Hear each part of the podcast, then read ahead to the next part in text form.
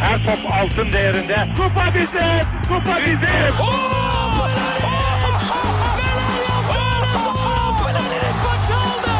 Dengeli de attı. İsabeti de buldu. Matta Fontervi. Zora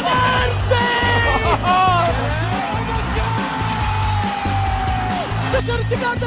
Geldi, geldi, geldi.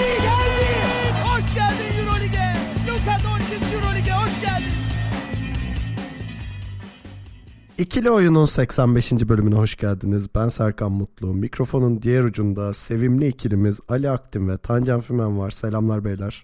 Selamlar. Selam. Ne haber lan sevimliler? Sevimli deyince bir tur aksadım. Aynaya baktım şöyle. o bir Ev- sevimli değilim ya. NBA maçlarından dolayı günde 4 saat ortalama dövdüğüm için şu an. Sevimliden başka her şeye benziyorum. İtiraf etmek gerekirse dün e, Boston Philadelphia maçının ilk çeyreğinde uyuyakaldım. Abi evet kal- kalıyoruz ya yapacak bir şey yok. Ben de arada kendime geldiğimde bir çeyrek gitmiş oluyor. Buradan Adam Silver'a seslenmek istiyorum. Şunları biraz adam gibi saatlere koyun ya. Evet ya ya da Avustralya'ya gideceğiz yapacak bir şey yok. Yalnız geçen şeyi düşünüyordum abi. Hani böyle Amerika'da yaşıyor olsan geliyorsun akşam 8.30'da maç var falan. Çok iyi değil mi? Evet hem de her gün var ne güzel. Ha, bir de her gün var yani. O zaman da öyle maçlarını lanet ederdik. Aa bu saatte maç mı olur falan diye. Günümüz gidiyor ya. İşimiz gücümüz var. Bir pazarımız var Allah Allah. Peki NBA konuşacağız. Ee, konuşmaya başlamadan önce bize görüş, yorum, öneri, soru moru iletebileceğiniz kanalları hatırlatayım. Web site adresimiz ikilioyun.com, mail adresimiz selam at ikilioyun.com, Telegram grubumuz t.me slash ikilioyun, Twitter'da ve SoundCloud'da ikili oyun takip etmeyi unutmayın. Yayınlarımızın Geek Yapar'ın YouTube kanalından ve Power FM'in Power platformundan takip edilebildiğini hatırlatayım deyip NBA konumuza geçelim. Tabii ki de playoff konuşacağız. Başka ne konuşabiliriz? Ee, son seferde Ali aramızda yoktu. Küçük bir tatildeydi. O sırada e, playoff ilk maçlarını yorumlamıştık. Tabii o sırada ilk turlar sona erdi. Hani şöyle hızlıca bir geçmek gerekirse mesela Houston, Minnesota tahminimiz gibi 4-1 bitti. Ee, Oklahoma, Utah 3 4-3 olabilir demiştik. 4-2 ile geçti Utah. Ee, Golden State San Antonio orada sürpriz yok 4-1 ile bitti. Toronto ve Washington karakolda bitebilir dediğimizi hatırlıyorum. Ama Toronto bir maçı çalıp bitirdi 4-2 ile. Ee, Cleveland Indiana bu seri çok acayip oldu. Buna dair kısa bir konuşmak isterseniz konuşalım. Ee, yani 7. maça kaldı Ee, ve 7. maçta bitti. İşte e, Ali'nin muhtemelen Nate McMillan'a lafları olacaktır. Hemen kısaca bunu geçelim bir. ya valla şey e, Allah belasını aslında yani Pacers'ın ayağına bu kadar da iyi fırsatlar gelmişken hiç iyi değerlendiremediler. Özellikle zaten e, herkes tahmin ediyordur nereden vuracağımı da 7. maçta e, biliyorsunuz hani LeBron'a bir kramplar girmeye başladı artık bütün seriyi tek başına sürüklediği için e, oyundan çıktığı bir sekans vardı. Orada Pacers zaten hani tüm silahlarını sahaya yürü- sürmek yerine Oladipo'yu biz biraz dinlendirelim kafasına girdiler. Neden? Hiçbir fikrim yok. Ve hani burada hazır LeBron yokken Pacers'ın farkı eritmesini, kapatmasını beklerken seri yediler bir de üzerine 8-0'lık mı ne? Orada zaten e, tamamen havlu atmış oldu Pacers. Yani işte evet e, yani sezon geneline bakarsak e, Nate McMillan iyi bir e, performans gösterdi diyebilirdik. Ama yani en olmayacak yerde en olmayacak hataları yaptı ve bu seriyi de hediye ettiler diyelim. Pacers'a yazık oldu ya. Bence Cleveland hariç Toronto'da da Washington'da elerler de. Şu şu Toronto'yu görünce adam üzüldüm. Ama yani bir yandan da herhalde çok ihtimal vermiyordu hiç kimse. Yani iyi bir şekilde bitirdiler. İşte Oladipo'nun kişisel antrenörüne attığı mesaj bir olay oldu. Gördünüz mü onu? Evet gördüm. İşte Hızlı bir PR'lı. evet tam bir PR işi ama gene de. Güzel güzel. Benim hoşuma gitti. Bir de çünkü eskiden şu oluyordu. Bu tip maçlardan sonra gereksiz drama çok olurdu. Artık herkes o dramayı bırakıp önüne bakmaya çalışıyor. Zaten Antetokounmpo da sonra Jim'den şey story basmış Instagram'a. o da o da ayrı bir manyak. Bu işi LeBron getirdi galiba. O da Golden State'e yenildikleri finalden hemen sonra Jim'den video basmıştı falan. Evet. Biraz böyle bir şey girdiler. Tabii Seriyle- en güzeli Dirk Nowitzki'ydi bu arada. Kendisi de yarın başlıyor muyuz diye Senin antrenöre 4 mesaj sene atınca önce bırakman gerekiyor. Dizlerin kopacak herif diye mi? ya bu seriyle ilgili ben bir tek şey ekleyeceğim. Yani e, Indiana'yı şu açıdan takdir etmek lazım. Ee, Cleveland'ın en zayıf tarafına aslında çok iyi çalıştılar pota altına. Özellikle Miles Turner ve Sabonis'in 31, 30 ve 36 sayı bulduğu seriler vardı yani. Maçlar vardı bu seride. Mesela bir, seri, bir maçta 15 attı ikisi ama o maçta da Boyan 30 atmıştı. O maçı da kazanmışlardı. Yani genel olarak oyun planları aslında Cleveland'ı pota altında yenmek üzerineydi ama işte e, LeBron James faktörü ve işte biraz da evet Nate McMillan'ın hatalarıyla seriyi 4-3'e getirmeye rağmen alamadılar ama yani diyorum Cleveland olmasaydı ilk turda farklı olabilirdi bu playoff serisi. bir de son maç Tristan Thompson'ı da ekleyelim. O da Tristan- oyuncu olduğunu hatırladım. Evet ya 5 hücum rebound alıp bir anda bütün şeyini değiştirdi takım. Neyse zaten genel olarak Cleveland'da bir kontak açma durumu var. Tristan Thompson da dahil olmak üzere konuşuruz onu. Ee, onun dışında işte Philadelphia Miami vardı. Tahmin ettiğimizden biraz daha erken bitti. Yani 4-1 bitti ama işte demiştik çok sert geçen bir seriydi. Ee, Boston Milwaukee 4-3 7. maçta bitti. Ama onun da hani 7. maçta Boston'ın götüreceğini 3 aşağı 5 yukarı herkes tahmin ediyordu. Var ekleyeceğiniz bir şey yoksa bu serilere dair e, şeye geçelim. Konferans yarı finallerine geçelim. Geçelim bir tek Boston Milwaukee'ye şey diyeceğim. Ee, genel olarak o seriyi de aslında nasıl savunmanın etkilediğini bir kısaca değinebilirim. Bucks'ın genel ortalaması ilk, yani 7. maçtan önce bütün playoff'ların en iyisiydi field goal'de. O maçta da yani gen- e, 50'ye düştü son maçla beraber. ikinci sıraya düştüler galiba ama ortalama 50'de kaldılar. Ve Boston 50'nin altında tuttuğu bütün maçları kazandı yani Bucks'a karşı. O yüzden o son maçta sanırım ya 47 ya 48'de tuttular ve yine kazandılar. Hani Boston'ın genel olarak savunma sisteminin rakibi nasıl etkilediğini göstermesi açısından iyi bir istatistik oldu. Yani Boston öveceğimiz kısım gelecek. Ali zaten bileniyor şu anda benim. bu, bu sessizliği ona, ona yoruyorum şu anda. Şu an elimde bayrak var ama çaktırmıyorum. Ama Ali'ye inat batıdan başlamak istiyorum. Ee, Houston Utah serisiyle başlayalım isterseniz. Ee, ne, pardon abi duyamadım. En güzel. En güzel. En güzel. Tamam. Ee, bütün seriler ikinci maçları bitti bu arada. İyi bir zamanlamaya denk getirdik podcast'i. Ee, Utah e, bir maçı çalıp şu anda evine dönmüş durumda. Hani e, biz Tancan'la yaptığımız tahminde pardon yok buna dair tahmin yapmamıştık. Aramızdaki tahminde e, Houston diyorduk. Onu da de- demeye devam ediyoruz herhalde ama e, garip bir sürpriz oldu. İşte burada yani maçların hikayesine bakınca da işte Harden'ın ilk maçta 7-3'lük atıp 41 sayıyla maçı alıp götürdüğü bir e, şey vardı. Ama Jazz adına da Crowder'ın hani ciddi bir 6. adam katkısı verdiği bir seri oluyor şu anda. İlk maçta 21 sayı attı. E, ikinci maçta 15 sayı 10 rebound yapmış. Ee, ki tabii ikinci maçı konuşurken asıl İngiliz konuşacağız diye düşünüyorum. Neyse çok uzatmayayım bu girişi. Ben de arada girerim. Kim başlasın? Tancan başlasın. Hadi gireyim.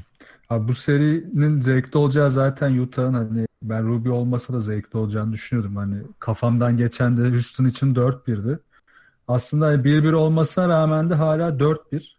Ama hani serinin kolay olacağını da göstermez bu skor bence. Çünkü Houston'ın elindeki malzeme biraz daha baskın Utah'a göre. Çünkü Utah'ın ikinci maçta ortaya koyduğu yüzde ilk maçta da karşılaştırınca çok sürdürülebilir durmuyor.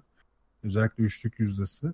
Ama şunu çok iyi yaptı Utah. İlk maçtaki hatalarının tekrarına düşmedi. Yani Toronto'yu neden eleştireceğiz? Yani bu burada konuşurken yaptığı hataları tekrar yapıyor ve daha kötü yapıyor. Yani hani hiç hatayı düzeltmeye bırak daha fazla üstüne koyarak hata yapıyor. Utah'ta ise bu tam tersi. İlk maçta temposuz kaldılar.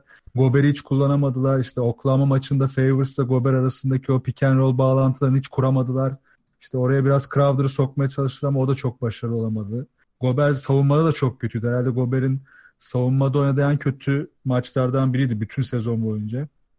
Asist olarak biraz işte oyunda kalmaya çalıştılar. Biraz o toparladı ama üçlük yüzdesinde 55-16 gibi fark oluşunca Utah'a karşı direnmek çok zor oluyor. Ve Utah'ın ilk maçta yaptığı en iyi şey de bütün e, pikleri, bütün katları switchlemeleriydi. Bu switch yaparken Houston'ın şu şansı var. Bütün kısaları e, biraz AMR bir tarih olacak ama biraz koca götlü. Çünkü bu koca götlülük şuna yarıyor. Yere yani ağırlık merkezleri yere yakın olduğu için bütün uzunların karşısında çok iyi duruyorlar. İşte Chris Paul da öyle, PJ Tucker da öyle, Harden da öyle. Bütün switchlerden sonra e, olabildiğince iyi durdular uzunların karşısında ve Capela da tam tersi olarak kısaların karşısında iyi durdu. Böyle olunca Utah'ın hani dış tarafta da bir hareketliliği kalmadı. Çok yavaşladılar. Böyle olunca ilk maç gitti ama ikinci maçta bunların hepsini tersi çevirdiler. Biraz da tabii burada önemli olan şu. Bunu terse çevirirken bench katkısı çok kritikti. Bench tarafında Utah Houston inanılmaz ezdi ikinci maçta. Yani 44'e 16 idi galiba skor. Yani şimdi net hatırlayamadım ama inanılmaz bir fark vardı. Yani bunu çok iyi değerlendiler. Üçlük yüzdesini zaten sürklase ettiler. Ee, top kayıplarında da geride olmalarına rağmen e, maçta kalmaya başardılar. Bu da Ingles'in başarısı oldu. Bu sefer çünkü Ingles şunu yaptı. E, hareketli kalıp bütün forvet oyunlarında ve Mitchell'ı da burada biraz daha hani top yönlendirici konumuna iyice yerleştirdi. Çünkü Mitchell mesela ilk maçta çok fazla savunmanın arasına girip kaybolmuştu. Bu maçta savunma arasına girip ağırlık merkezini bozup çok fazla pasta attı ve hani bu Ingles'e de çok kanal açtı. E, Utah bütün bunları da iyi yapınca ikinci maç geldi. Şimdi Houston'ın hamlesini bekleyeceğiz bakalım. Üçüncü, üçüncü maçta D'Antoni ne yapacak? Bench katkısından ben de bahsetmek istiyordum. Hani ikinci maç özelinde Utah'ın esas sürprizi herhalde Dante Exum oldu. Evet. Yani tam böyle maç gidiyor derken bir girdi bir üçlük attı. Harden'a bir hücum faal yaptırdı. Gober'le ikili oyunlar oynadı. Bir de Harden o savundu o sırada ve gerçekten maçı getiren adamlardan biri oldu Exum. Zaten şeye baktığında bu artı eksisine artı 10 görüyorsun ve sadece 17 dakika oynadığını ekleyeyim burada. Ee, Ali sonra sözü sana vereyim. Var mı ekleyeceğim bir şey? Ya e, tabii Utah'ın şanssızlığı şu aslında bu eşleşmede hani onların defansif e, kurgusuna çok ters gelen bir takım Houston gerçekten. E, evet ikinci maçı koparlar ama yani şeyi çok fazla arıyor takım. Yani Rubio'nun şu, şu e, son 3-4 aylık performansını çok aşırı arıyor Utah.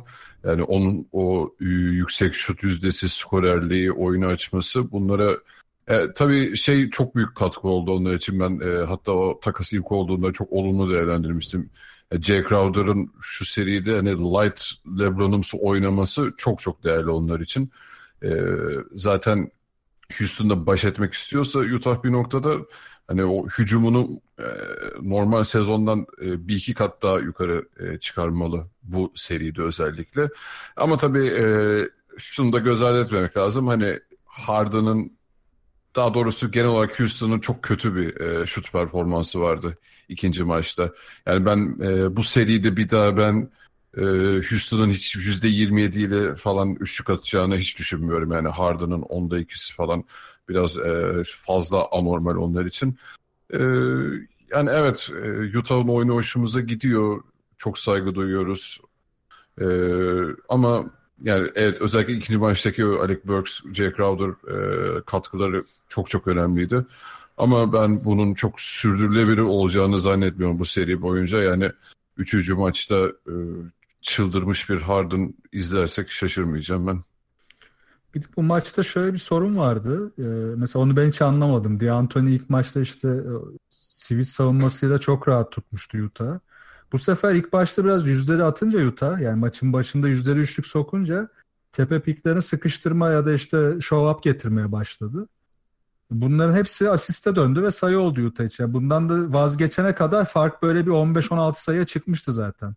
Sonra da zaten maçın tamamı o fark üzerinden gitti. Aslında Houston kalanında o farkı kapatmaya yaklaştı bayağı ama oradan sonrası gelmedi. Yani niye böyle bir şey yaptı diye Anthony çok anlayamadım.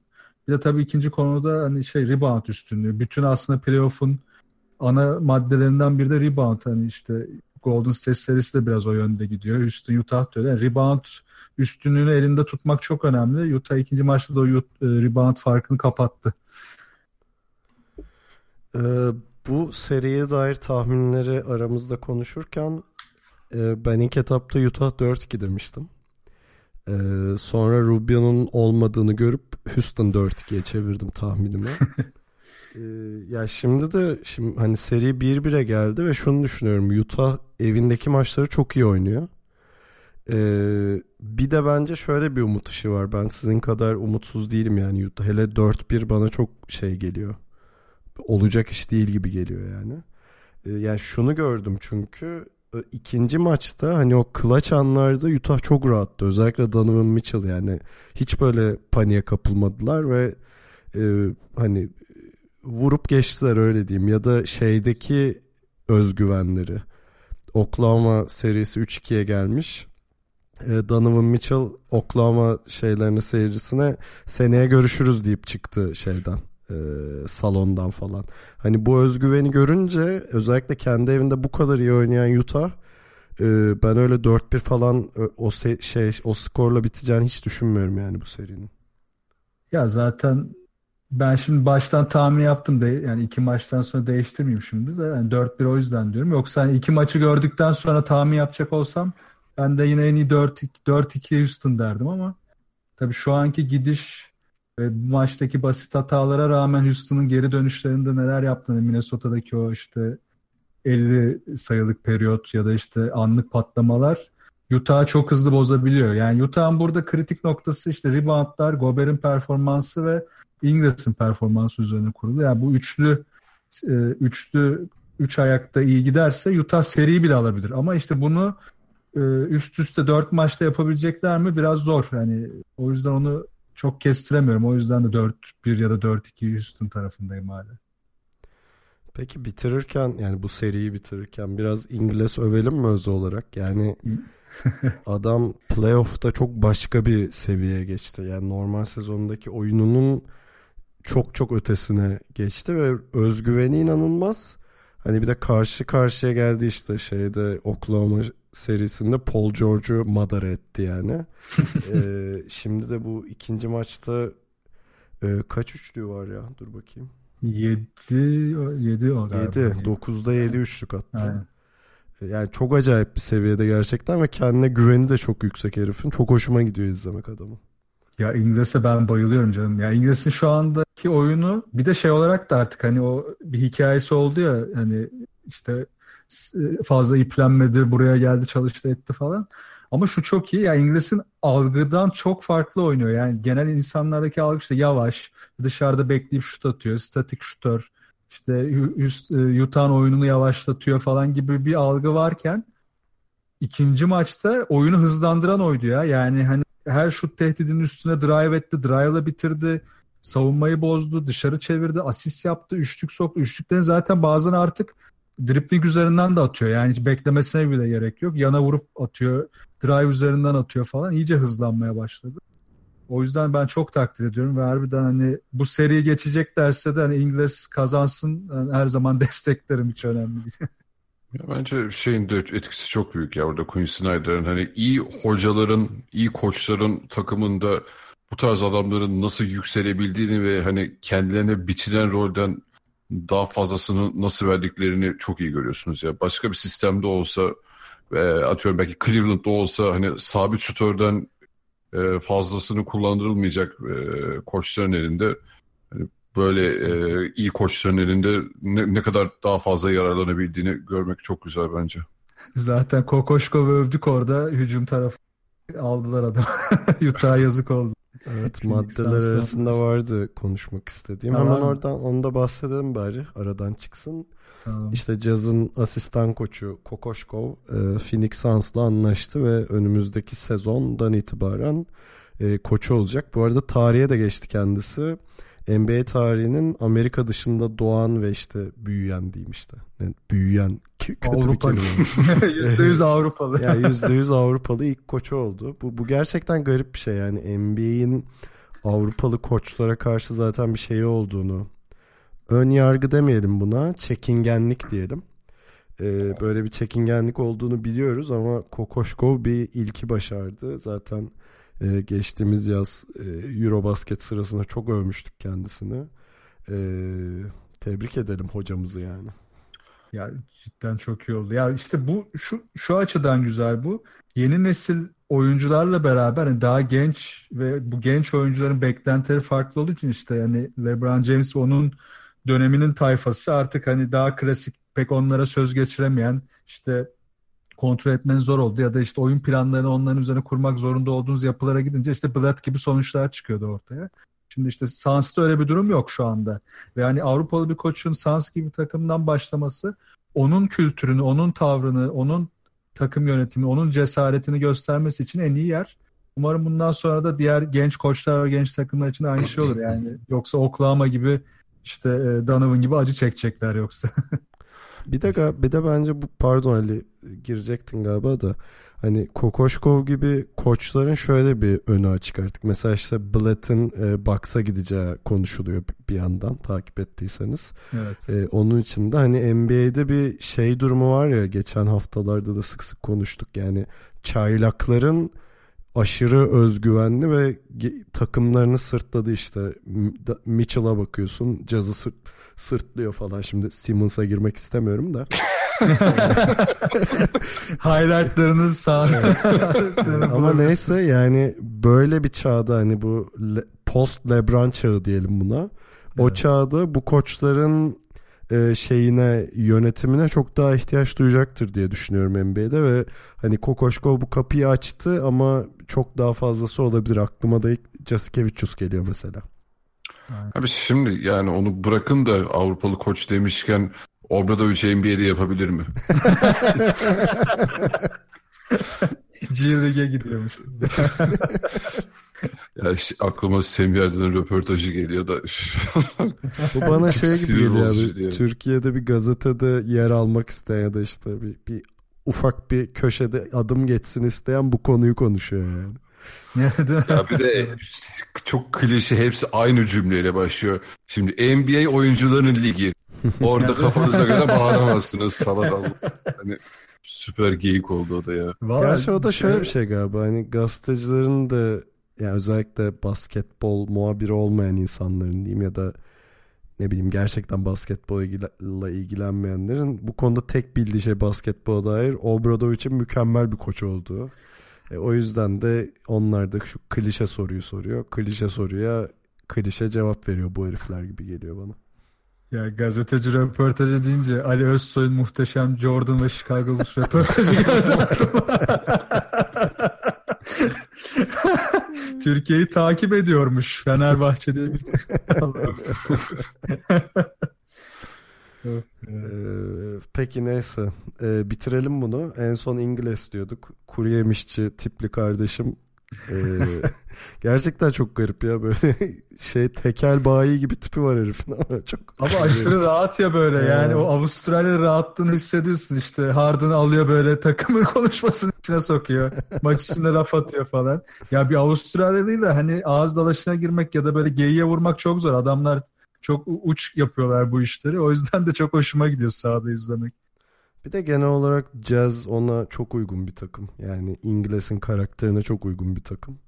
Ee, yani bence playoff'un en renkli takımlarından biri oldu Jazz. Hani şeyi şimdi gene tekrar Sixers'tan bahsetmek istemiyorum şu an. Serkan çok kötü. ya Jazz'ın artısı şu. Yani Simmons da öyledir muhtemelen ama hani ekstra farklı olarak Mitchell işte İngiliz olsun yani yaş farkı gözetmeden de Utah'ta herkes koçu ve yardımcı koçları, video derslerini, cartlarını, curtlarını belli ki çok iyi dinliyor. Ve bunları dinledikleri için de istenen şeyleri çok hızlı sahaya koyabiliyor. Aynı benzer bir durum Boston'da da var.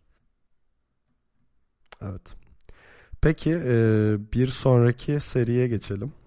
Bittiyse diyecekleriniz. Geçelim abi.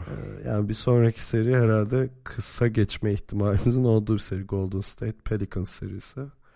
E, yani Pelicans'ın Portland'da yaptığını Warriors'ta Pelicans'a yapacak gibi duruyor. Ee, hani ilk maçı çok rahat aldılar. İkinci maç Pelicans gerçekten çok uğraştı. Didin'de ama şanslarına körü geri döndü ama bir de öyle böyle de geri dönmedi yani.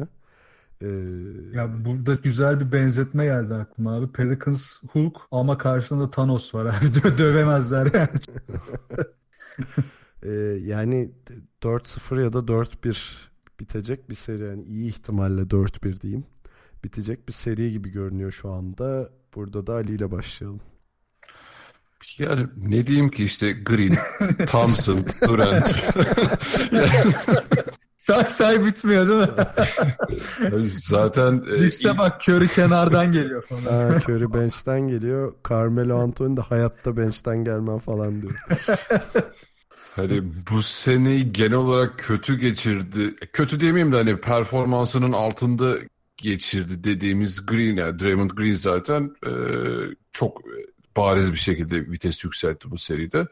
E, Thompson zaten ateş ederek başladı.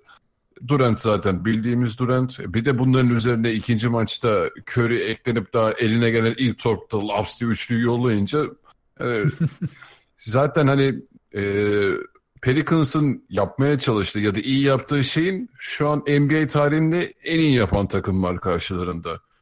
Yani o tempoya ayak uydurması New York Pelicans'ı yani ben hiç imkan vermiyorum bu seri. Yani tam Anthony Davis belki kişisel olarak rekorda kırabilir bu seride. Çok acayip performanslara imza atabilir ama yani e, Golden State gerçekten e, ilk e, yani San Antonio Spurs serisinden sonra da e, bu seride iyice ne vites yükseltmiş durumda. E, savunmaları da yükseldi. Ben o yüzden yani gerçekten çok şey e, hani buna Rondo ile falan karşılık verebileceğine ki iyi de oynuyor gayet iyi oynuyor Rondo normal sezona göre. Ama ben hiç buna karşılık verebileceğini zannetmiyorum ya. O yüzden uzun uzadı ya da çok e, detaylı bir analizim yok açıkçası burada. Kimsenin canını sıkmayalım diyorsun. Evet. Temiz bırakalım. İlk maçtaki en garip şey e, Looney'den aldıkları katkı. Yani bakıyorsun Looney kaç 3 sayı atmıştı ama inanılmaz bir savunma katkısı verdi herif ilk maçta. Ee, sadece yani 23 dakika oyunda kalmış. Artı eksisi 34. Ee, gerçekten garip yani. İkinci maçta da hani istatistik olarak garip olan şey hani Curry dönecek nasıl dönecek falan derken herif takımı sırtladı. Yani Curry dışında yani gene Curry'nin artı eksi 26. Hani onun dışında takım gayet şey e, hani tabi e, sayı anlamında söylemiyorum da hani Curry'nin sahaya kattığı şey çok fazla oldu ve sadece 27 dakika oynadı Curry. O sırada artı eksi 26. Hani çok garip geldi herif ve hani onu görür görmez herhalde süpürge ortaya çıktı diye düşündüm. Net yani 4-1 en iyi ihtimal olur herhalde şu seride. Curry'i görünce zaten savunma sistemi falan bozuldu yani New Orleans'ın. Ama ilk maçta da şu çok güzeldi. Savunma eşleşmeleri festival filmi gibiydi oğlum. Yani Mirotic Durant'le eşleşti. Durant Holiday'le eşleşti. Davis Iguodala'yı tutuyordu. İşte Green Davis'le eşleşti falan. Ee, Baya böyle tuhaf eşleşmeler üzerine acayip bir strateji savaşı döndü aslında. Ben ilk maçı çok beğendim o açıdan. Yani Steve Kerr de işte Alan Gentry de çok iyi hazırlanmışlar. Ki Alan Gentry'nin takımı devamlı yükseltmesi de ayrı bir başarı. Tek eksikleri yani bu maçta tempo ilk maçtan bahsediyorum. Tempo olarak düşük kaldılar. O da normal yani Golden State'in önce bir Golden State ayak uydurmanız lazım. Sonra tempoyu arttırıp karşılık vermeniz lazım. Yani oyunu durdurma, yavaşlatma gibi şansınız pek yok. Bunu tek yapabilen takım kazandığı sene Cleveland'tı. Ee, o da zaten bayağı zor olmuştu onlar için. Ee, Green de cezalıydı zaten bir maçta. O yüzden de daha da zorlaşmıştı. Ama bu seride hani New Orleans e, ilk maçın ardından tempoyu 2-3 katına çıkardı. Bu da çok acayip. Yani bence Doğu'da nasıl Indiana'ya yazık olduysa Batı'da da New Orleans'a ben yazık olduğunu düşünüyorum. Keşke Golden State'le eşleşmeselerdi. Çok daha yukarılara gitme şansları olabilirdi o zaman. Ve e, Boss'a denk geldiler yani. Aynen yani Thanos'a denk geldiler abi direkt direkt Titan'a vurdular. Yani şey gibi bir de hani Curry'den bahsettik. Curry böyle hani mahalleye gelen pamuk şekerci gibi abi herkes peşine takılıyor. Yani adamı gören bütün savunma ya katta kafası karışıyor ya pikte kafası karışıyor. Yani Curry oyunda olduğu zaman savunma sisteminizi oturtmanız imkansız. O yüzden de New Orleans hücuma verdi bütün ağırlığını ikinci maçta ve 105 pozisyon yaratmış. 105'e 91, 14 pozisyon fark var. İlk maç 96-91. Yani bu çok büyük bir fark. E, ama buna rağmen son bir dakika 10 saniye girerken Golden State 13 sayı öndeydi zaten. Yani son bir dakikada böyle bir tembellik anında fark kapandı. Daha da açabilirlerdi isteseler ama o tembellik işte farkın kapanmasına neden oldu. E, burada da hani işte savunmada durduramamaların birini yerden çok fazla faal yapmak zorunda kalıyorlar. Çünkü çok hızlı oynamaya başlıyor Golden State.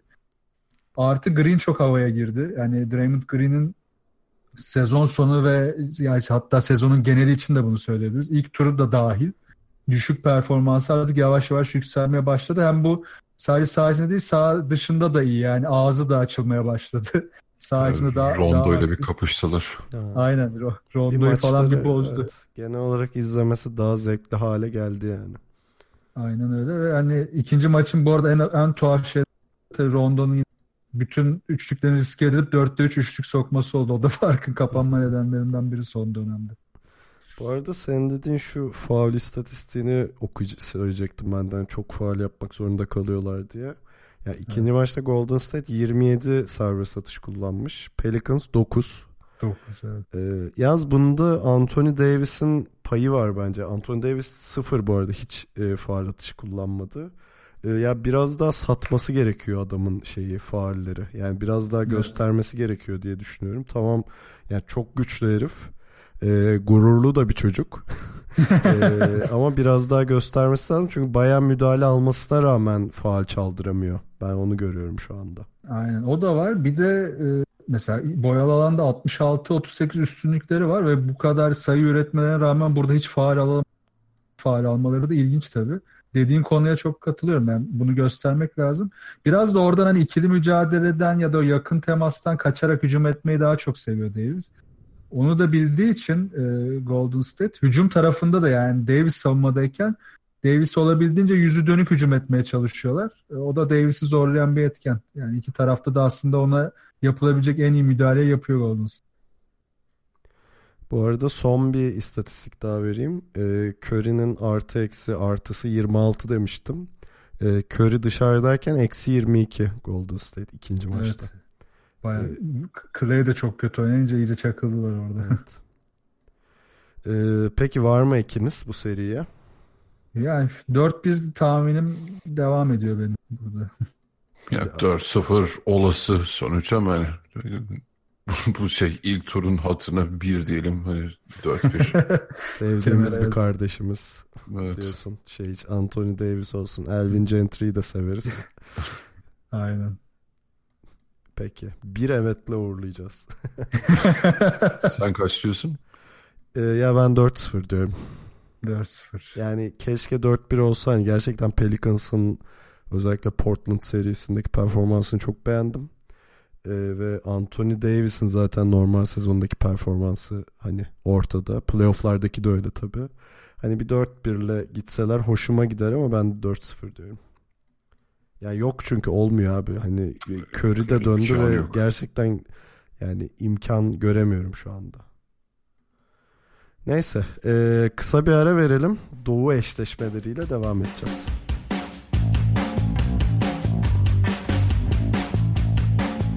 Playoff eşleşmelerini konuşmaya devam ediyoruz. Batı'yı bitirdik. Doğu'yla devam ediyoruz. Ve kuzeyde acılar, kuzeyde hüzün, kuzeyde gözyaşı. Abi şeyi hatırlıyor musunuz ya ben ilk bu sezon ilk NBA yayınında şey demiştim. Hani Toronto'ya kesinlikle güvenmeyin. Bunlar yine bizi yarı yolda bırakır, üzer bizi falan diyordum. Hatırlıyorum. Lanet olsun yine galiba o günlere geldik. Yani bu sene öyle olmayacak falan diye bir umudumuz vardı ama e, yani süpürge çıktı arkadaşlar hiç. Kaçarı yok gibi görünüyor. E, gerçekten ama özellikle ikinci maçtaki LeBron performansı ya herhalde LeBron'un ilk beşine girer diye düşünüyorum. E, çünkü Girer, çok girer. çok, çok garipti. Gerçekten çok garipti. Yani o ikinci yarıda soktuğu fadeaway şutları hiç unutmayacağım yani. Küfür gibi ya. Ana bacı söver gibi soktu herif. Yani bir de savunamıyorsun da öyle bir şey yapıyor ki herif. Hani saha dışına çıkıyor herif zıplayarak bir de yani. Bir de yani 3 tane sokuyor. Bir tane mesela şey oluyor işte airball oluyor ama hiç, hiç umurunda değil. Geliyor dördüncüyü tekrar Evet. sokuyor yani. Ee, şeyi dinlediniz mi? Kevin Love şey demiş. Maçtan önce bana gelip e, fadeaway ile bitireceğim bu maçı falan dedi demiş yani. Güzel. Ama bak bu şey çok iyidir yani oyuncular Hani şey muhabbet futboldaki geyik tabii de kafasında oynadı hoca falan. Basketbolda şey vardır yani hani oyuncular kafasında maç içinde neler yapabileceğini, hangi hareketleri kime karşı yapabilir, ne zaman yapabilir biraz oynar aslında. Tam LeBron'lık iş zaten bu ya. Yapabilecek adamın işi bu biraz da. O yüzden hani belliydi onları düşündüğü, istediği özellikle yaptığı ve Toronto'yu psikolojik olarak daha da yıktı zaten. Ama zaten Toronto'nun Cleveland'a karşı bir psikolojik şeyi var. Hani e, Var. geçmişe Net var dair. ya. Hani şey zaten ilk maç o son top bir türlü girmeyince hani heriflerin basiretleri bağlandı yani o kabusumuz geri döndü gibi oldu. Ama ikinci ma- maç gerçekten LeBron sürklase etti yani ve zaten şeyi hep söyledik hani LeBron'un performansı standart zaten Cleveland'da. Hani diğer oyuncular ona ne kadar ayak uyduruyor konusu var. İşte ilk maç e, JR'ın 5 üçlük isabetiyle 20 sayı bulması. E, ama özellikle ikinci maçta Kevin Love'ın dönmesi söz konusu oldu ki e, Kevin Love ve LeBron be, hani ikili oyunları da çok iyi oynadılar ikisi. Hani birbirlerini de çok iyi beslediler. E, yani Cleveland'dan yükseltir mi olur mu dediğimiz vitesi artık attı. Hani şu anki görüntü o gibi görünüyor. Ya kesinlikle öyle ama Toronto'nun şimdi biraz da şu açıdan ben bakmaya çalışıyorum. Özellikle Cleveland'ı ilk Indiana serisinde izledikten sonra bu arada hani ben şey de söyleyeyim bu seriye ben 4-3 Cleveland demiştim hani daha maçlar başlamadan önce. Belki şimdi 4-0'a gidecek. Hani yine değiştirmeyeceğim tahmini ama e, bunu dememdeki tek neden Cleveland'ın Indiana performansı değil e, Toronto'nun Washington performansı. Yani Toronto Washington ederken beklediğimiz hiçbir şey gösteremedi. Hani yine benim de mesela oradaki görüşüm bu mesaj serisi olmasıydı Toronto için. Hiç öyle bir mesaj veremedi. Veremediği gibi bütün oyun planlarından koptuğu bir seri izletti bize Washington'a karşı. E böyle bütün oyun planlarından koparken senin Cleveland'a karşı Washington'a olduğu kadar şanslı olman da zor. Yani son aldıkları maç hani işte e, Lowry'nin ekstraları, arada DeRozan'ın ekstralarıyla falan olan şeylerdi. Bu e, Cleveland'ı yenmek için ekstralardan çok daha fazlasına ihtiyacım var. Yani daha iyi bir oyun planına ihtiyacım var. Çünkü karşısındaki tak- takımın yapacağı şeyler aslında çok kısıtlı ve bunları biliyorsun ama durdurman çok zor. O yüzden sen bunları bilerek kendi planını oluşturmalısın ki bir işe yarasın. Yani Indiana bunu yapabilmişti işte. Dediğim gibi pota altında etkili olmaya çalıştılar ve seriyi bir noktaya kadar taşıdılar. Hani ilk maçta Toronto bunu aslında e, Valenciunas'ın bir, bir iyi bir performansı var galiba. İlk yarıdaydı o ya da ikinci yarıda şimdi hatırlayamadım. O bölümü çok iyi oynamıştı. Kevin Love'ı da sahaya bayağı gömmüşlerdi. Orada mesela hatalı taraf Cleveland'da bir türlü Tris- Tristan Thompson oyunu almadılar. Sonra oyunu aldıklarında bu sefer aynı şeye devam etmeye çalıştılar ve başarısız oldu. Yani işte fark bu. Yani bir şey bir plan başlıyor, devam ediyor, çok iyi gidiyor. Karşı taraf bu plana bir hamle yapıyor ama Toronto'dan ikinci gelen hamleye bir karşılık yok. Yani bunlara bir hazırlık da yok. O yüzden hani ben burada şeyi özellikle tekrarlıyorum. Kesinlikle ben Toronto kadrosunda bir sıkıntı olduğunu düşünmüyorum. Kesinlikle koçta sıkıntı var. Ve Dwayne Casey hani e, bu playoff ortamını kesinlikle kaldıramıyor. Yani bu kadar hazırlıksız olmak e, Cleveland gibi çok iyi bildiğim bir takımı sezon içinde bile yani ilk ikinci maçta sanırım 30-40 sayı öne geçtikleri maçı vermişlerdi. Yani bunları yaşamışsın. Elinde tecrübe var. E, neler yapabileceğini tahmin etmen lazım artık ama hiçbir şey başaramadı. Ya. Yani gerçekten çok üzücü. Ya bir de gerçekten Cleveland'ın eksikleri özellikle yani sezon içinde hani takip ediyorduk zaten de Indiana serisinde iyice hani kabak gibi su yüzüne çıktı zaten. Hani orayı hiç işleyememeleri çok garibime gidiyor benim. Yani bu takımın yani Cleveland'ın boyalı alan savunma zaafı var. Tamam bir şeyi var bir üst vitesi var tamam bir LeBron James faktörü var vesaire ama yani senin de dediğin gibi Valenciunas'la işlediler ki o işledikleri anlarda çok iyi e, verim aldılar ama Cleveland yani şey Tyron Lue'nun Tristan Thompson hamlesine orada gerçekten DeMar DeRozan ve Kyle Lowry'nin bir şey eklemesi lazım yani orada sazı ellerine almaları lazım ama ben zaten şu yüzden e, Toronto dedim bu seri için. Hani ben Washington serisinde Toronto'yu hiç beğenmedim. Genel olarak o seriyi zaten hiç beğenmedim. İki takım da çok kötüydü. Ama Toronto'nun en azından bir mental bariyeri aştığını düşünüyordum. Hani şu basiretsizliğimiz gitti artık zaten bak normal sezonu ilk sırada bitirdik. Hadi ilk turu da geçtik ki hani Washington'dan e, deplasmanda bir maç alarak hani Washington kendi evinde çok iyi oynuyor ya playoff serilerini. Evet. Hani o mental bariyeri aştıklarını düşünüyordum. Tamamen yanılmışım yani. Gerçekten hayal kırıklığı oldu Toronto'nun şu hali benim için. Zaten seri ilk değerlendirirken en çok vurgu yaptığımız yerlerden biri oydu ya. Yani tam Toronto e, takımı değiştirmeden tamamen oyunu değiştirerek giriyor bu seriye ama hani playoff'un atmosferi başkadır, ortamı başkadır. Eğer panik yaptıkları zaman ya da e, içinden çıkamadıkları duruma düştükleri zaman eski alışkanlıklarına dönmeye başlarlarsa o zaman çok büyük sıkıntı olacak Toronto için diyorduk. Yani ne yazık ki oraya doğru gidiyor iş. Ki hani Cleveland tarafından da bakarsak yani şu son e, Pacers maçının 7. maçına kadar LeBron hariç zaten ortada kimse yoktu. Bir son maç e, işte Tristan Thompson ve so, maç sonuna doğru işte Kevin Love iyicene e, işin içine girmeye başladı. Bu seride tamamen farklılaşmaya başladı olay. E, işte Tristan Thompson, George Hill döndü, Jeff Green oynuyor, Kevin Love çok daha fazla maçın içerisinde ki ben Raptors'ın en çok e, Raptors'ın en çok beklediğim hamlelerden biri Kevin Love'ı Kevin Love'ı tamamen sindirmeleri üzerine olacaktı. İçin nasıl gerekirse Ibaka ile o sertlikte ben çok daha fazla yıpratacaklarını düşünüyordum. İkinci maçta o kadar boşalttı ki boyalı alanı Toronto Raptors e, falan kaç tane bomboş girdi bastı yani.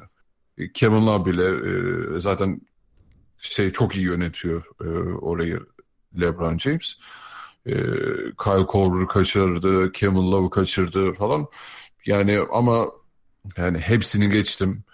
O ikinci maç ya canlı e, tarih yazılışına e, tanıklık ettik herhalde. Yani Indiana maçı serisinde de çok efsane performansları vardı LeBron'un ama yani dün geceki maç yani şey çok çok uzun süre hatırlayacağız gibime geliyor yani. Her fadeaway'de biraz daha zor şut, biraz daha falsolu, biraz daha yukarıdan falan derken yani çok inanılmaz bir performansı gerçekten. Abi bir tanesi var. Dip çizgide e, hani gene orta mesafe fadeaway atıyor ama hani bir de dribbling üstü atıyor ve hani sıçradıktan sonra düştüğü yer gerçekten sahanın dışı yani o kadar zor bir şut ki. Ama ama o sırada gerçekten her şey giriyordu ve zaten onu sanırım onu soktuktan sonra e, o sırada Valanciunas şey bench'te hani böyle iki elini açıp böyle Allah'ım ne oluyor falan dediği bir e, şey var görüntüsü var gerçekten çok acayipti ya yani helal olsun Lebron haterınız falan ama seviyoruz seni. Hater. Yine bize hater değerler bundan sonra. Daha ne kadar överiz bilmiyorum ama Değil gene de hater. En çok da sen övüyorsun oğlum. Ona rağmen Vallahi yine gerçekten. Peki bir şey soracağım abi. Biz e, bu şey yapıyorduk ya basketbol dünyasını futbol dünyasıyla benzeştirme oyunu oynamıştık. Evet. E, o sırada Arsenal'la kimi benzetmiştik? Portland'ı mı? Benzetmiş miydik? Galiba Portland evet. Devamlı playoff'a kalıp bir bok yapamayan takım diye. Acaba Toronto daha mı iyi olur diye düşünmeye başladım. ben o kadar acı çektirmek istemedim kendim. Toronto daha uygun olabilir de çok mutsuzluk Olur, olacak. Kafada oturdu biraz benim şimdi bu eşleşmeler. Evet, biraz oturdu. Bir de Toronto gerçekten şey gibi ya böyle ev ödevini çok iyi yapıp sınav zamanı heyecan yapıp sıçan çocuk gibi yani. Evet ya. Devamlı kaydırma yapıyorlar. Abi lanet olsun bir de şey izledim bu seriden önce Vince Carter'ın yeni belgeseli düştü ya Netflix'e. Evet. Onu falan izledim böyle çok hazırdım yani de inanılmaz bir yani tam benim Toronto ile olayım şey oldu yani love and hate relationship derler yani çok seviyorum ama aynı zamanda nefret ediyorum. Yani öyle bir şey oldu bizimki artık.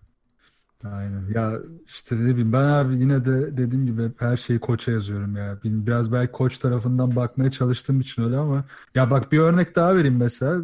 İki maçta da kaç faal kaçırdı LeBron James? İlkinde 4, ikincisinde 3 galiba ya da o da 4.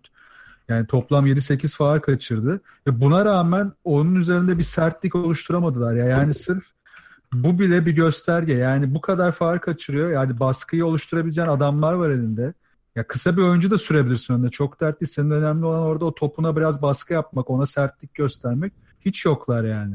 E, öbür diğer tarafta Jeff Green 5 numara oynarken işte Valenciunas sağda kalıyordu ya. Yani tamam sen düşünüyorsun hücumda üstünlük kurabilirsin ona karşı ama Hücumda, e, savunmada bu sefer olmuyor. Yani senin ilk amacın savunma. Sen orada artık geridesin. Yani Casey maçın hangi anında neye ağırlık vereceğini de hiç çözemedi. Ve çok Peki, e, geç tepkiler Sana verdi. güzel bir soru. Şimdi sezon sonunda da konuşacağız. Biz ödüller dağıtacak, dağıtılacak ya. Evet.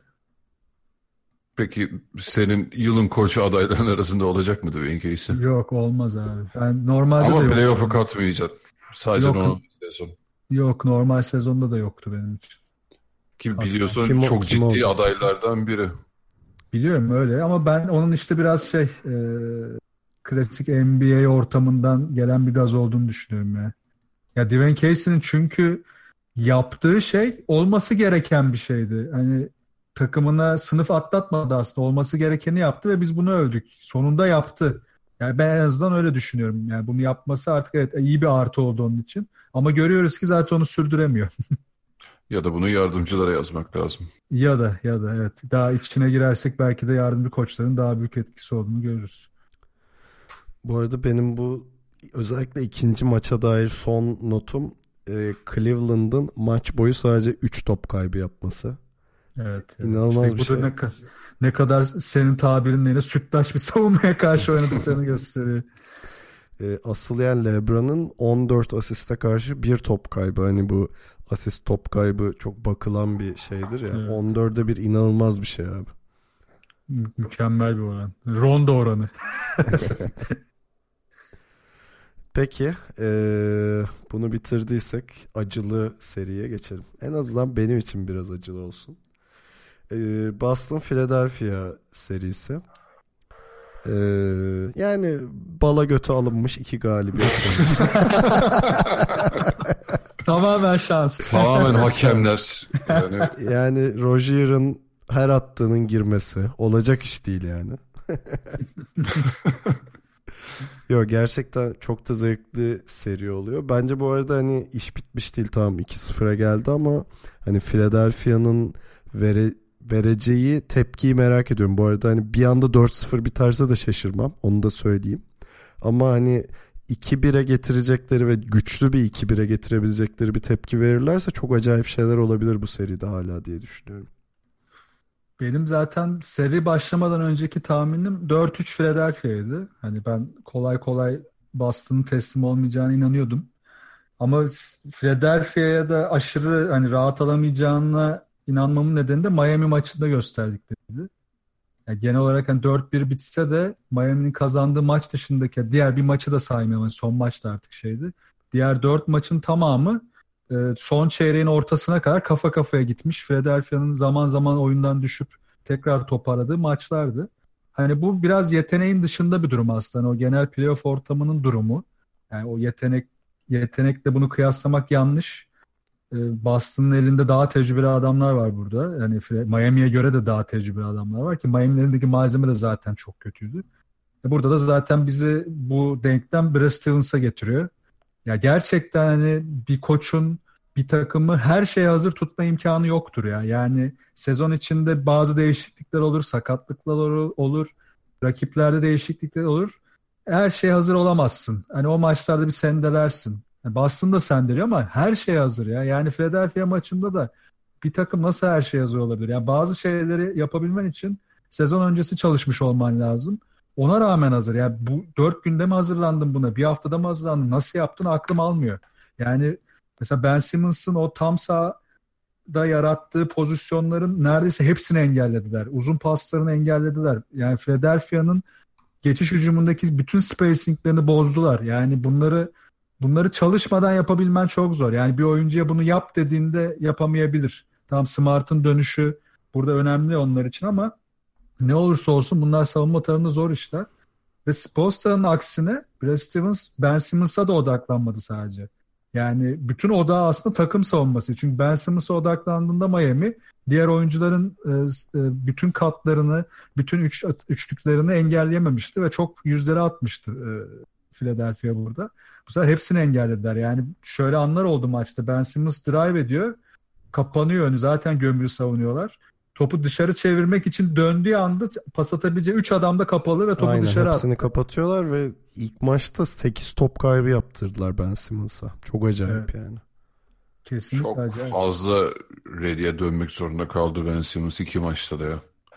Ya işte Ben Simmons tarafında benim en kafama takılan şey buydu. Miami bunu yapamadı çok fazla. Hani çok kaliteli savunmacısı yoktu. Burada Horford da bile savundu Ben Simmons'ı. Horford mesela işte gömülü durmakla yakın durma arasındaki mesafeyi ayarlamayı çok iyi biliyor. Ve ne hızlanacak mesafe veriyor Ben Simmons'a ne pas açısı veriyor. Drive etmeye çalıştığında yardım bile getirmeye gerek yok. Çünkü e, çok iyi bir açıda duruyor. Yani doğru açıyı yakalamak da önemli orada. Öyle olunca da işte e, bütün hücum sistemi bozulmaya başladı Philadelphia'nın. İşte ilk maçta biraz Embiid devreye girdi ama götüremedi sonuna kadar. İkinci maçta çok iyi başladılar. Özellikle dış atışlarda. Orada yine Brad Stevens'ın dokunuşu geldi. Smart'ı Reddy'e verdi. İşte Horford'u Simmons'a verdi. Bir 5-6 dakika içinde oyun temposunu da hızlandırıp e, maçı tekrar kendi lehlerine çevirdiler ve ya biraz uzattım ama hani bir şey daha ekleyeceğim. Boston'ın normal oyun sezonu temposunu da değiştirdi Brad Stevens. Yani normalden daha hızlı oynayarak oynamaları gerektiğini biliyor. Ve bunu da uygulamak zor ama bunu da yaptı. Bu da çok ekstra bir şey. Cidden helal olsun yani. Yani Tancan Allah kahretsin şurada ağız tadıyla bir Boston konuşacaktım. Söyleyecek bir şeyim kalmadıydı. Vallahi çok heyecanlı. Roji'yi falan ya daha ne istiyorsun? Ya bak burada bir ay önce ben burada Terry Rozier'i övüyordum. Herif anlatıyordum. Serkan sıkılıp da sözümü kesmişti. Hiç de unutmamış bak. ya tamam ne anlatıyorsun oğlum gelmiş Terry Rozier kimse tanımıyor etmiyor falan böyle Bledsoe triplerine gidip Terry Rozier hu falan diye bir Şimdi şey o kadar da değil. Söylemediğim sözleri ağzıma Hayır. yapıştırmayın. Hep içe atılmış. Hep kirli, kirli çamaşırlar masaya dökülüyor. Ali gerçekten Avrupa seyahat sırasında mermer tokatlayarak hazırlanmış NBA programı. Yolda bunu düşündüm. Bir döneyim de uf bunu söyleyeceğim falan. Böyle şey check-in yaparken falan böyle şimdi göreceksin sen falan diye şey yap. Ha bak Tancan'ın şeylerini e, Brad Stevens savunmasıyla ilgili söylediklerinin hepsine katılıyorum ve hepsi çok mantıklı açıklamalar. Şimdi iyi koç, iyi savunma disiplini ve bu sisteme bağlı koy- kalacak e, oyuncularla bunu yapabiliyorsun gerçekten ama ben özellikle mesela ilk maçtaki Tatum'un 28, Rozier'in 29, Al Horford'un 26 sayı atmasını ben açıklayamam. Bu yani Hor- Horford %62 ile atıyor bu. İyice saçma sapan. Ya bu gerçekten yani hala bu box score'a bakınca boş bakıyorum. Çünkü yani Kyrie Irving varken bile Boston bu kadar e, üst düzey bir şey e, hücum takımı değildi. Hiçbir zaman yani ligin üst seviyelerinde yer almadı hücumda. Boston savunması üzerinden var olan bir takım. Ama yani e, ya bu çaylakların özgüveni bu seneki beni benden aldı ya. Yani işte Simmons'ın, Donovan Mitchell'ın derken bu seriyle beraber Tatum da iyicene parlamaya başladı. Seni destekleyen bir örnek sokayım mı hemen araya? İlk, Buyur abi. ilk maçtı galiba ya da ilk maçta evet. Pardon, pardon ikinci maçın ilk molası. Brad Stevens'ın konuşmasını verdiler. Tamam savunmada her şey tamam hani hiçbir sorun yok artık hücuma bakıyoruz dedi. Zaten hücum orada işler değişmeye başladı. Bu arada bu, bu Boston için şöyle de iyi bir haber. Hani bu sezonu nasıl bitirirler bilemiyoruz yani konferans finali olur mu bunu geçerler mi vesaire. Ama şu garanti mesela hani dedi ya Ali 28 29 26 sayı. Normalde bu box skoru hani Hayward ve Irving'in oluşturması gerekirken hani bu çaylaklar yapıyorsa e bir de bu işin Irving ve Hayward'ın geldiği senaryosu da var. Çok acayip şeyler oluyor. Yani adamlar bir sezonda çok fazla geliştiler. Yani olmayacak kadar çok geliştiler yani. Hani Boston için çok iyi haber bu gerçekten. Yani bir Hayward ve şey yok, Kyrie yok diyorsan ilk maç Brown bile yoktu. Evet evet. İ- İkinci maç bir de o döndü ve yani tabii yine sınırlı oynattı Brad Stevens. Ya ki ona rağmen bu rakamları bulabilmek çok çok daha etkileyici. Ya. Ya bir de Sixers hani bu senenin flash takımı tamam Heat serisini geçtiler hani o kadar sert bir seriyi geçme. Yani gerçekten parlak bir takımını franchise oyuncuların olmadan hani 2-0 geçiyorsun ve gerçekten e, hani e, tebrik etmek lazım ya Brad Stevens'ı ve şu anda hani teslim oluyorum. E, gerçekten yok Celtics'in önü çok açık yani. Hani bu sezon bilmiyorum ne olacağını önümüzdeki sezonu da bilmiyorum ama şu şu kadroyu ve şu ruhu korurlarsa hani önümüzdeki 3-5 sene içinde hani Celtics'ten bir iki şampiyonluk bekliyorum yani. Yani çok çok bomba gibi geliyorlar ya. Ya işte bu hazırlıklı olma ve adapte olma durumu çok önemli ya. Ya bak yine bir örnek daha. Şaric bütün playoff'un en çok hücum rebound alan oyuncusu. Hiçbir şey vermediler adama ya. Hiçbir şey vermediler yani. Ve üçlük yüzdelerini de mahvettiler. Normalden ilk Miami serisinde inanılmaz oynamıştı zaten Şaric. Onu iki maçta da mahvettiler. E, e, onlar giremeyince devreye Covington zaten ilk maç hiç yoktu. Yani Covington'ın ikinci maçtaki çabası biraz aslında Philadelphia oyunda tuttu. İlk maç hiç yoktu. E böyle olunca hani e, bütün her şeye nasıl adapte olduklarını, buna adapte olurken de işte bunu hücuma nasıl yansıttıklarını ya bilmiyorum ders gibi ya şu seri. Yani bu seri izlemeyen çok şey kaybeder cidden. Yani bu seride olan her şey basketbolun geleceği ya da işte basketbolu öğrenmek isteyen, anlamak isteyen insanlar için çok değerli. Yani çok inanılmaz bir seri. Gerçekten burada şey de e, söyledi. ikinci maçta Horford'un 12 reboundu var. Ki evet. işte bu reboundlar Boston'ın her zaman yumuşak karnı olmuş. Yani sezona çok fırtına gibi başlamıştı Horford. Hatta Kaan Kural falan şeye e, aday gösteriyordu. En çok gelişim gösteren oyuncuya yani bu yaşında aday gösteriyordu. Sonra sezon içerisinde özellikle sezon sonuna doğru biraz kaybetmişti bunu Al Horford ama bu seride yine felaket e, sert oynuyor. Çok daha şey ısırıcı oynuyor. E, ki onun karakterine çok uygun değil yani yıllarca değildi.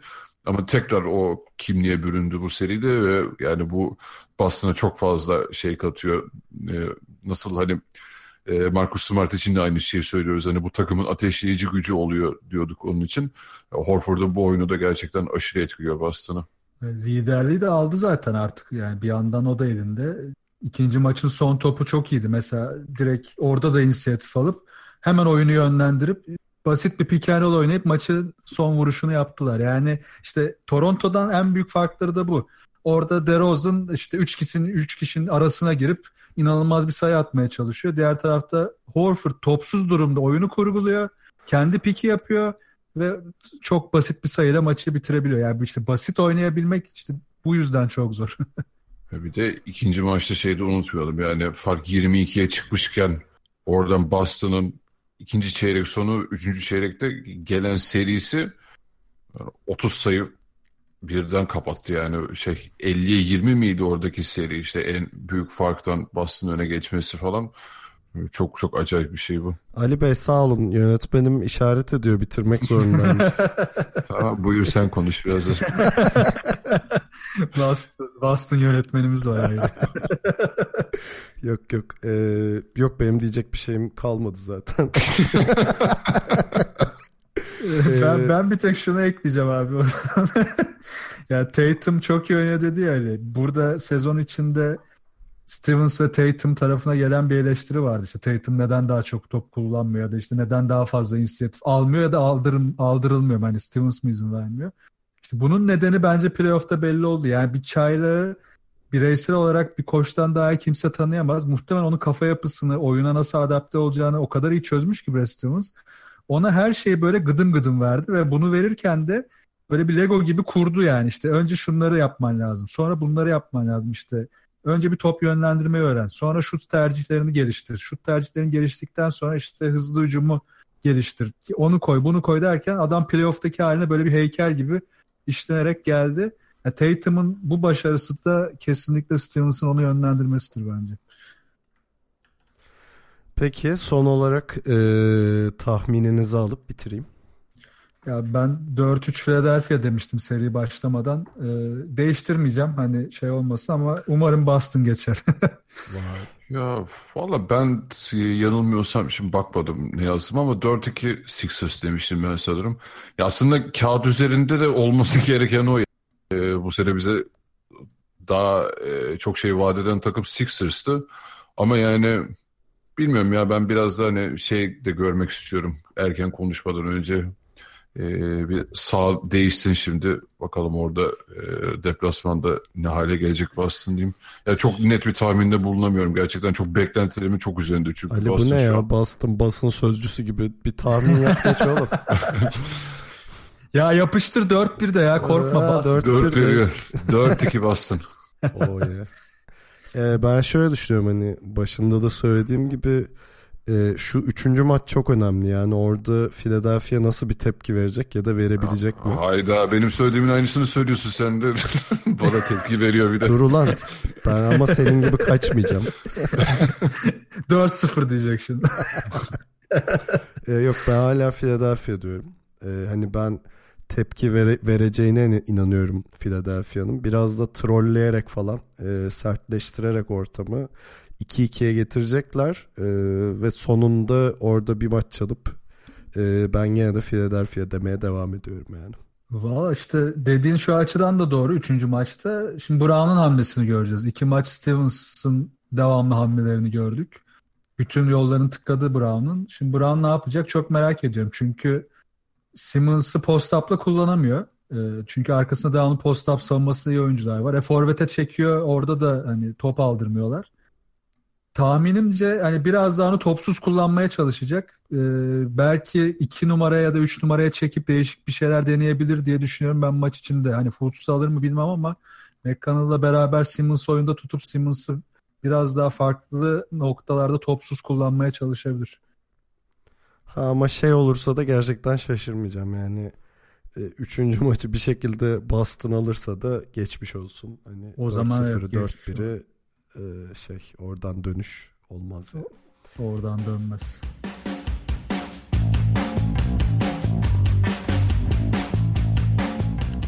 İkili oyunu dinlediğiniz için çok teşekkür ederiz. Bir sonraki yayın da muhtemelen NBA olacak. Ee, şu konferans yarı finalleri bittikten sonra artık konferans finalleri öncesi de bir konuşuruz. Evet. Ee, popomuzu kaldırırız yani. Ee, bize görüş, yorum, öneri, soru falan iletebileceğiniz kanalları hatırlatayım. Web site adresimiz ikiloyun.com, mail adresimiz selam at ikiloyun.com. Telegram grubumuza bekleriz. t.me slash ikiloyun. Twitter'da ve SoundCloud'da ikili oyun takip etmeyi unutmayın. Yayınlarımızın Geek Yapar'ın YouTube kanalından ve Power FM'in Power App platformundan takip edilebildiğini hatırlatayım. Bir sonraki yayında görüşmek üzere. Kendinize acayip iyi bakın ve hoşçakalın. Hoşçakalın. Görüşürüz.